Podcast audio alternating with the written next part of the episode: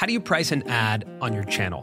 That's probably the most common question we get from other creators. And it was the biggest question we had when we first started on YouTube. So we're hosting a live workshop on how to price yourself. This is everything that we've learned in the past 13 years of being on YouTube and our simple three step process that'll help you develop concrete pricing. So if you want to join us for this live session, just go to colinandsamir.com slash live. Enter your email and you'll get all the information about our live event on May 9th. All right, hope you enjoy this episode of The Colin and Samir Show. Hello from the past.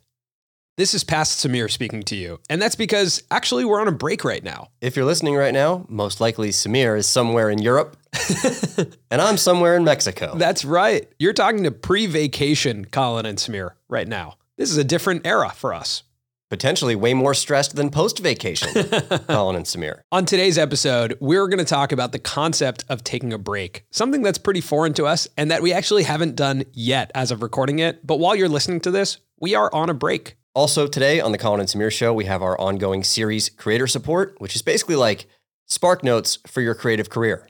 Wow, you did your own tagline there. Yeah, amazing. Well, you know, great. Sometimes you got to do your own tagline. In this series, we answer all of your questions about being a creator we get the questions from our Reddit, r slash Colin and Samir, from our newsletter, The Publish Press, and sometimes on Twitter and Instagram. Some of the topics we're going to cover today are that new app, BeReal, if you're familiar with that, talking about making documentaries with your audience, going full time on YouTube, and how to steal like an artist. All right, here we go. So you're somewhere in Mexico right now? Is that what you're saying? Apparently. Okay. Yeah. Cool. I'm somewhere in Mexico. So, what's really interesting about this moment in time is I am currently on my honeymoon. Now, when planning this honeymoon, there was a conversation around how many weeks we should take. My incredible entrepreneurial anxiety was like, what about 10 days? And then my wife uh, was like, I think we should do longer than that because this is essentially probably the last time we'll travel. Like our plan is we just got married, plan is to have kids. This might actually be the last time we just travel independently for a really long time. So we were with two other friends and they were like, however long you can take, take that long. And that is so challenging for a creator or an entrepreneur to be like, how long can I take? Like when when my wife asked me that question, I was like, I have absolutely no idea because it's our own call how long we take off. Yeah. Yeah, it's it's super challenging. We've talked about this before with the paradox of permission. Oh, you're going to bring up the POP. I'm going to bring you're up the paradox. Drop the paradox of permission on I, everyone. I, I, think it's I think it's a great thing to bring up right now. Um, it's essentially this concept that when you upload on YouTube or you're an entrepreneur, essentially, especially when you upload on YouTube, you don't need permission to upload content. Like it is a permissionless environment. If we want to upload tomorrow, we upload tomorrow. But that also creates this situation where you are in a cycle of uploading content and you have no idea when the end of that cycle is. You don't give yourself the permission to stop or or take a break. It doesn't feel like you can do that. Yeah, and I think a lot of people experience this even outside of YouTube. For sure. in any type of career. I think probably you and I, for a long period of time, have felt guilt when we take breaks, like we should be working. And that probably has to do with the way that both of us were raised. Yeah. I mean, you, I know, working with your dad, mm-hmm. you were working at, at a very young age. Yeah. And even for me growing up, we didn't really go on vacations. Like I never took vacations. We would go one time a year for a very short amount of time. And even then, like I just remember it being this type of thing where like we weren't in total abundance, you know, to be mm-hmm. on vacation. It was like we would go do everything on a budget, even though we were on vacation. And it was the same vacation we took every year. And like, I don't know, I think you and I probably both from a very young age internalized a sense of we should always be working. I think it's actually something that I've realized that success and fear, especially on YouTube, track at the same time. So as you become more successful, you start to become more fearful. And that's because you're terrified of losing it. That's at least my emotion, you know, that I've had for, for a bit of time, but I've been able to shake it. But like you have this fear as you build it, like we, we're getting close to a million subscribers, something we've always wanted. We're, you know, doing 10 million views a month on the channel. And as you get to that point of success, you lose this sense of feeling like you can just like pick it up from the ground. Like if it falls down, you lose the sense of feeling like you can pick it back up. You just feel like you have to hold it and not let it go. And the tighter you grip on it, the more like fear is injected into your your video making, into your decision making. And I think that's what happens in the concept of taking a break. When I was evaluating taking a break, I was like, a three week break, that probably means we just lose everything we built. You know, there's a little bit of that that goes into your head. Where you're like, okay, that means I'm there's a possibility I come back and the career's gone. And it, that's really dramatic, but that is a lot of the emotion that goes through you. I actually think it's probably one of the best things we could do right now mm-hmm. because like you said, as our channel's gotten a little bit more successful, we've gotten really stuck in our ways, which is not Yeah. a bad thing. Like we make a very specific type of video. We have a very specific idea of what success is when it comes to a video. But what got us here was trying a lot of different things that failed. Yeah. And that was exciting, probably for us and our audience when things actually started to pick up. You know, and taking a break may allow us to have some sort of reframed passion and energy towards creating something new. And hopefully we get back and we do have a renewed sense of it's okay to try something new that may fail, Yeah. right? Because Yeah. that's super important. But that, that's the thing. Michelle Khare said this to us. Like when you first start out, you you have the most amount of bravery. And then once you develop a format that works, you you you lose some of that bravery to try something new. So I agree. I think there's a bit of a uh, not to use a Ryan Trahan term, but a Great Reset. that could happen where you you uh, take a step back and you're like, okay, w- when we come back, what does it look like? Something else to talk about is that leading into this break, we took a very quick 36 hour trip to New York City Mm-hmm. to watch our friend Paul Rabil uh, and a bunch of the people we've worked with in the lacrosse space debut a film at Yeah. Tribeca. And we filmed some of the footage in the doc because, you know, we used to film Paul all the time, like five, six years ago. And our names, we have cinematography credits Yeah. in the film. And we went there to New York to watch that film and support.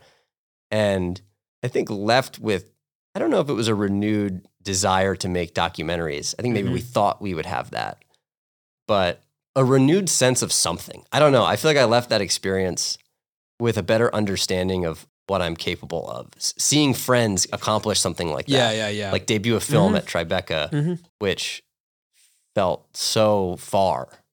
And when we were truly wanted to be documentary filmmakers, that Yeah. felt really far. You know, like when we went to South by Southwest Mhm. three years ago, we were very much on the outside.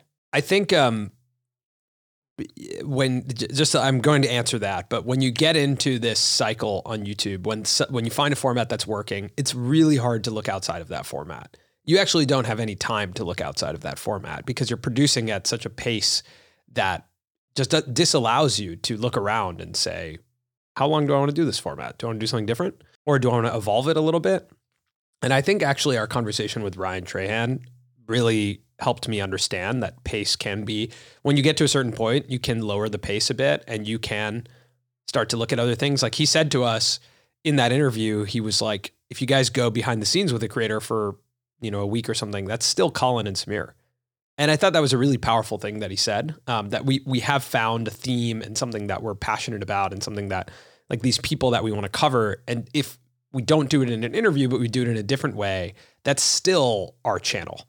Um, and I think that's empowering to think about. And this break, this three week break of taking rest, taking time for like to see the world in a new way, see new perspectives, might bring us back into a space of saying, yeah, maybe we do want to do more doc style stuff. Maybe we do want to do different types of things.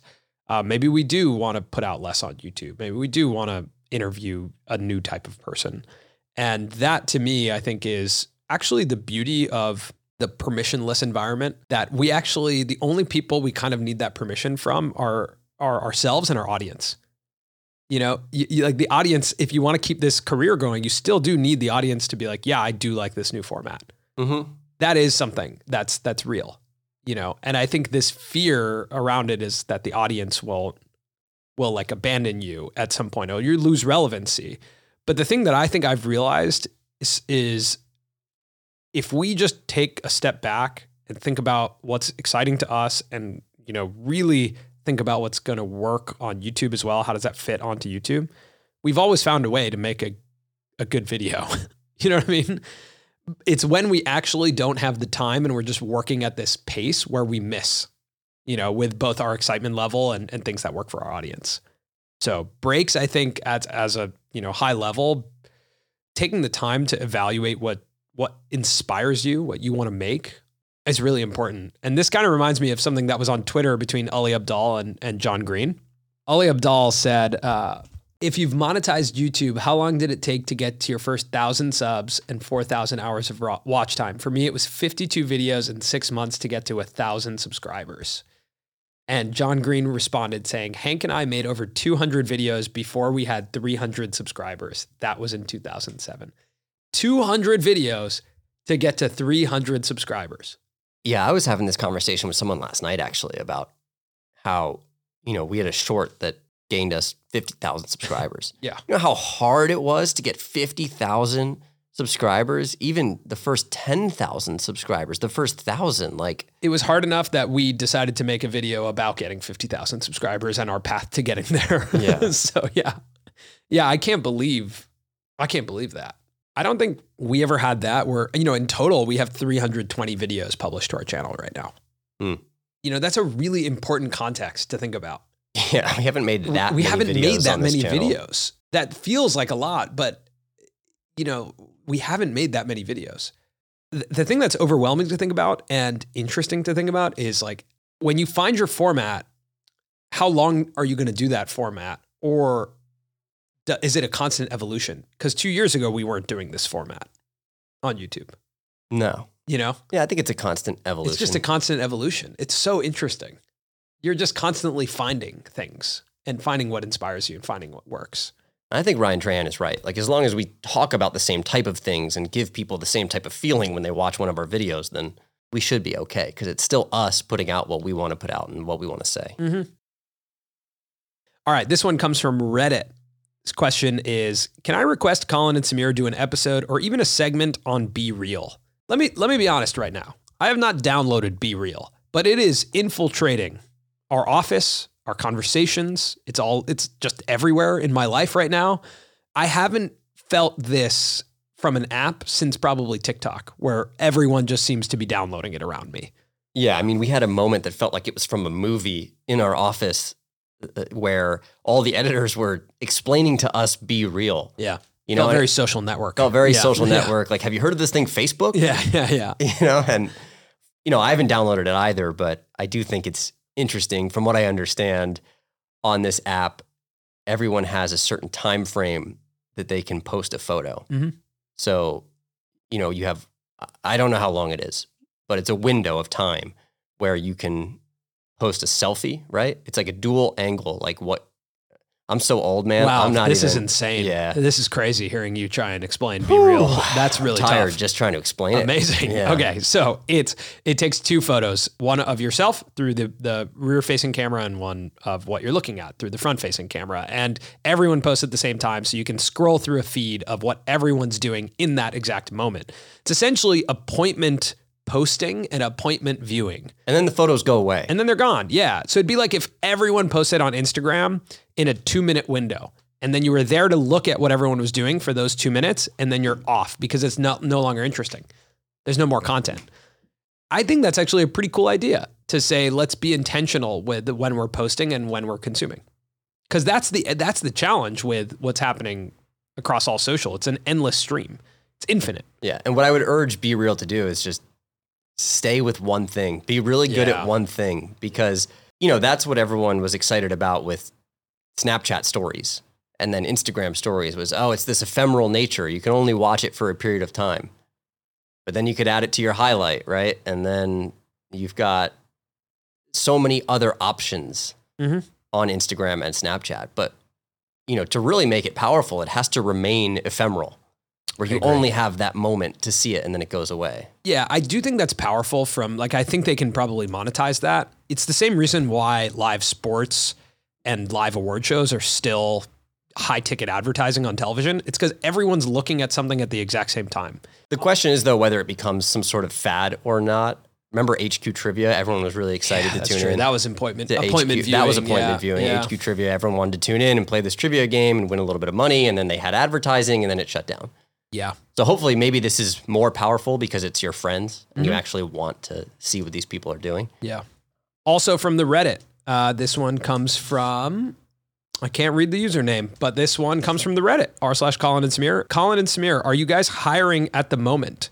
This is this is a good question that's going to have layers of answers for me. So the the first answer is no, not really for you know what we're doing on YouTube and and what we're doing on the podcast. But the second answer is yes. and again, let me explain. So, you know, right now, because you heard about us wanting to take a break, you heard about us talking about evolving the content. You know, our goal with the YouTube channel and what we're doing on the creative side is to actually build a very tight knit team um, that can be nimble enough to evolve. We don't want to hire too much because we can't really guarantee over the next two years or so exactly what the channel is going to look like. We might change. We might say we're actually going to upload once a month and it's going to be this big piece that we're going to upload, or we're going to try doing a daily thing. I mean, I don't know. That could happen. But because we're we're trying to evolve and, and change things so much, um, we have to stay extremely nimble on the channel. That said, when you expand out to everything else we're doing with the newsletter, with this podcast, these things are a lot more kind of they have a format to them and they're built for growth. We have teams around them that can manage people, we have infrastructure that can build around these projects. And I actually think this is something that a lot of creators should think about. When it look when it goes to your creativity, it's it's actually I think a good idea to keep your overhead low and keep your team small. Something that Ryan talked about, Trahan, where he had a team of six and he moved it down to now he has a team of two. That allows him to be really nimble with his creativity. But if Ryan launches like a clothing line or another business, he can hire into that company. And that company can have a more traditional, you know, company structure. So that that's how I think we're gonna grow right now is keep our team that we have right now on the YouTube side uh, nimble and able to evolve and then grow into our newsletter and kind of this media business side where we are building team members that can um, you know help us grow those different business functions Yeah, I also think you know you're not hiring until you are until someone shows you you have a problem you didn't realize you had. Right. and, and that's those are the success stories we hear from creators all the time when they hire someone. It's generally because someone sent them an email or did some sort of cold outreach where they weren't just explaining who they are; they're solving a problem in that first email. yeah that's a good point So That's a good point. Yeah, if you do want to, you know, get hired by a creator, sending proof of work and and like very specific, hey, I want to make clips out of your show. Here's, you know, the clip, here's a thumbnail for it. Here's how I would distribute it. Here's the workflow that I think we could do. All of a sudden you've you've solved a problem where it's like more content, less recording, and you've shown me that you understand the creative. So I, I do think proof of work is important if you want to get hired that kind of goes into this question around when you should go full time as a creator. And this question comes from Fred. What's up, Fred? I think the right time to go full time on YouTube is when you've probably supplemented whatever your income was somewhere else or however much income you want to make. Uh, and you've made that through YouTube, but you've probably have a line of sight in how to double it. And maybe it's it's like in the near future you can figure out how to make more. You know, like it, let's say you want to make seventy thousand dollars. Sure, I think you should have you know ad deals booked for for seventy thousand dollars in a year, but I actually think you should look at that as you know getting to hundred or one hundred ten, and even having deals booked or having a line of sight of like, ooh, my AdSense is growing, or my brand partnerships are growing, or I'm you know something is happening where I can see how it's growing because you want enough runway again to evolve you want enough runway to take a break. You want enough runway to change with how the algorithm changes. You don't want to go full time and just go all in without too much of a plan. And I say that out of both sides of my mouth because that's exactly what we did. Yeah, I think it depends really how much you want to have your career be full time creator because I think we naively so wanted so badly Yeah. to have that identity of being a full time creator. But I think a lot of people will never have to be technically a full time creator. You know, Mhm. even us, had we not wanted that name and that identity so badly, we could have stayed at our Yeah. jobs that we had. We could have gotten new jobs and still had a podcast and still made some videos here and there. And who knows where our growth would be. I'm a bit of someone who needs to like throw themselves into survival mode in order to build something. And that's, I think, a character trait that's not very healthy, but I like it. Like, I like to be backed into a corner and have to, you know, build out of it. I did not anticipate for us it would take us four to five years to back out, like to pull out of that hole or, or back out of that corner. Um, so I would just prepare if you do want to go all in, it might take longer than you think. It really might take longer than you think. And there were some really tough years in there of trying to be these full-time creators. So prepare for that. If you can if you can hang in there, go for it. Otherwise, really try and make an income goal that allows you to go full-time. Also, I thought this was really cool from the Reddit. Someone posted new to the podcast episode recommendations. Hmm. That was a really cool one. That came from Jake's Garage. He said, I recently found the podcast and I'm absolutely loving it. I'm currently binging and I'm looking for some good episodes to start with. Any suggestions would be greatly appreciated. I thought it was cool to read through the comments and see that a lot of people were recommending the um, interviews. And I would say if I were to recommend some, I think our interview with Mr. Beast is like just a great one to, to, to dive into if you're interested in the world of YouTube. But one of my favorites, I think, is probably our interview with Andrew Schulz because it was this really cool opportunity for us to talk to someone who has a different craft, a comedian, someone who uses YouTube and has used YouTube to build his career. But like to speak to a comedian was just so fun and so cool. It was so unique. Yeah, and at the end of that episode, when we workshop how he should sell and Yeah. distribute his new comedy special, that was one of my favorite moments. I would also say our conversation with Tai Verdes, Oh, yeah, that's a good one. musician who Mhm. grew on TikTok but is now very much a mainstream artist. Uh, that's an episode that we did very early on in the Colin and Samir show, and kind of one of our sleeper episodes that I Ooh, think is sleeper episode. Yeah. yeah Yeah. it's real. I think it's great. Yeah. I If agree if with I that. could, you know, applaud he also our played live. here. He played live played in our live. studio. It was awesome. Yeah. Yeah, I agree. Tai Verdes and Andrew Schulz. Go check those two out. All right. Creator support question from Worlds Z. Oh, Worlds with a Z. Wow. I totally missed that. I want to make documentaries with my audience. What's up, Colin and Samir? I just graduated college creating documentaries with my peers, and I missed the collaboration that existed there. I came up with the idea of creating documentaries with my YouTube audience by posting weekly videos of the progress I'm making with the documentary. This is to incentivize viewers to join my Patreon, where we have weekly meetings where they decide what characters we should dive deeper into, scenes they'd like to see, and other collaborative aspects that'll be reflected by the final film.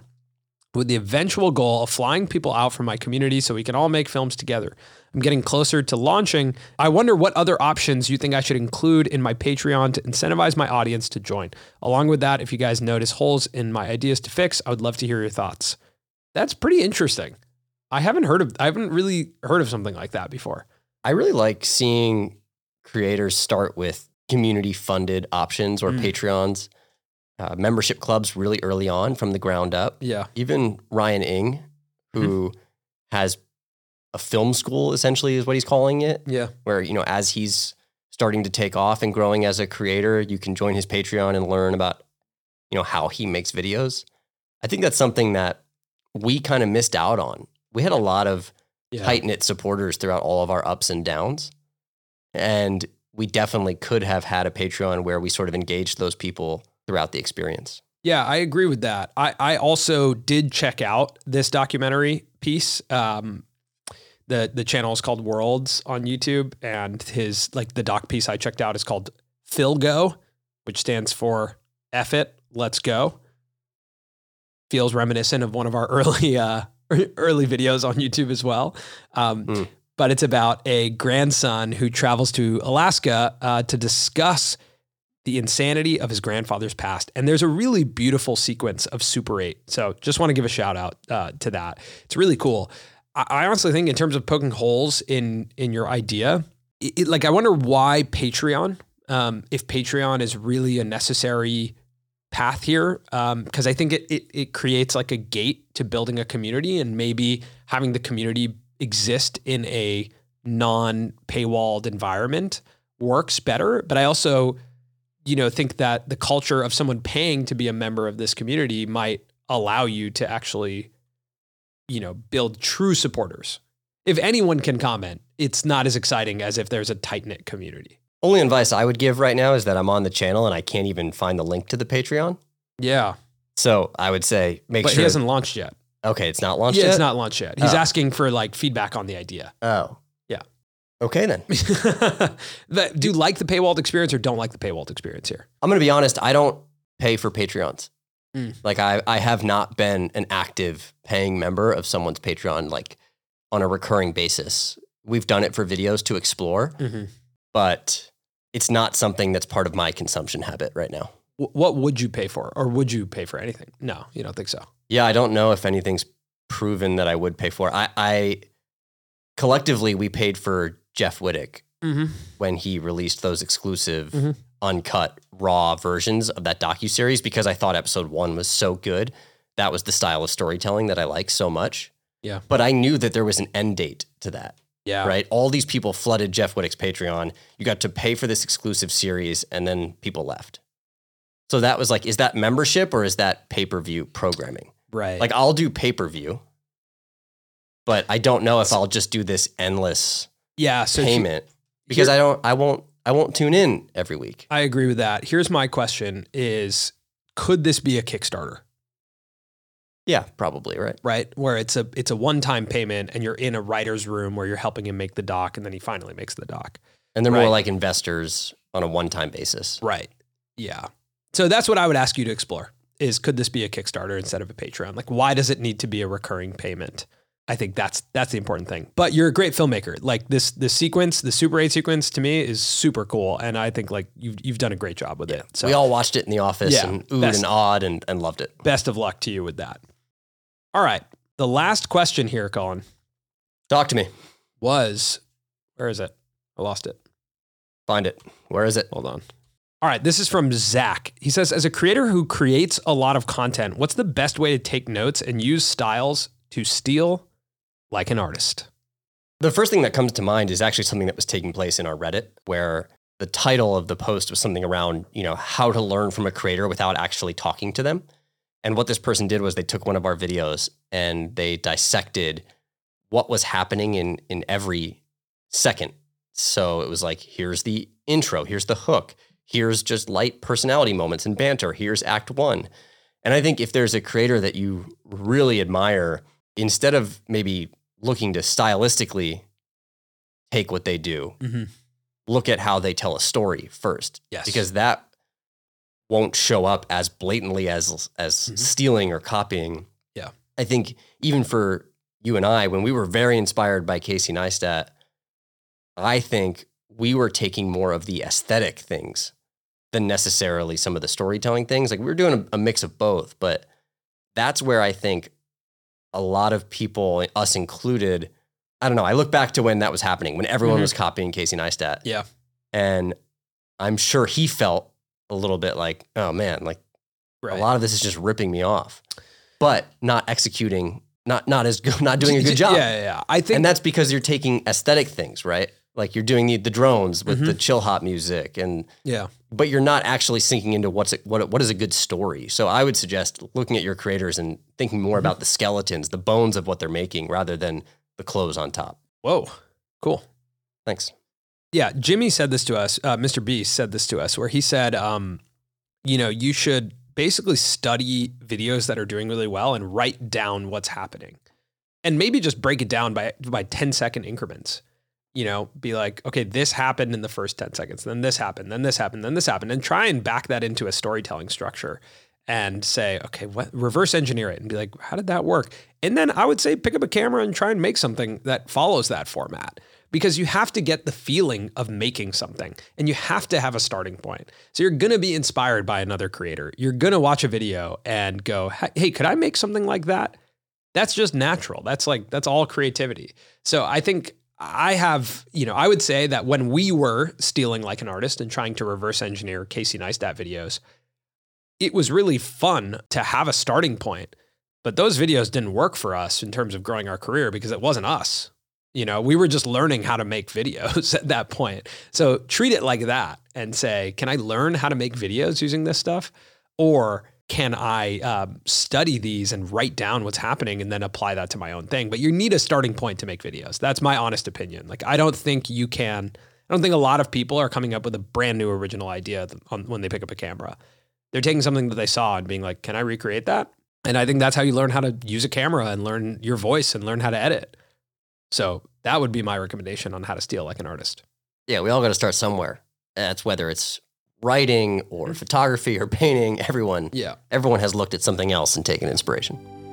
All right, man, I'm gonna go get a croissant in a bakery in Paris. Um, I'm assuming that's what I'm doing right now. And you should you should. I'm go probably gonna go get a taco. Sure.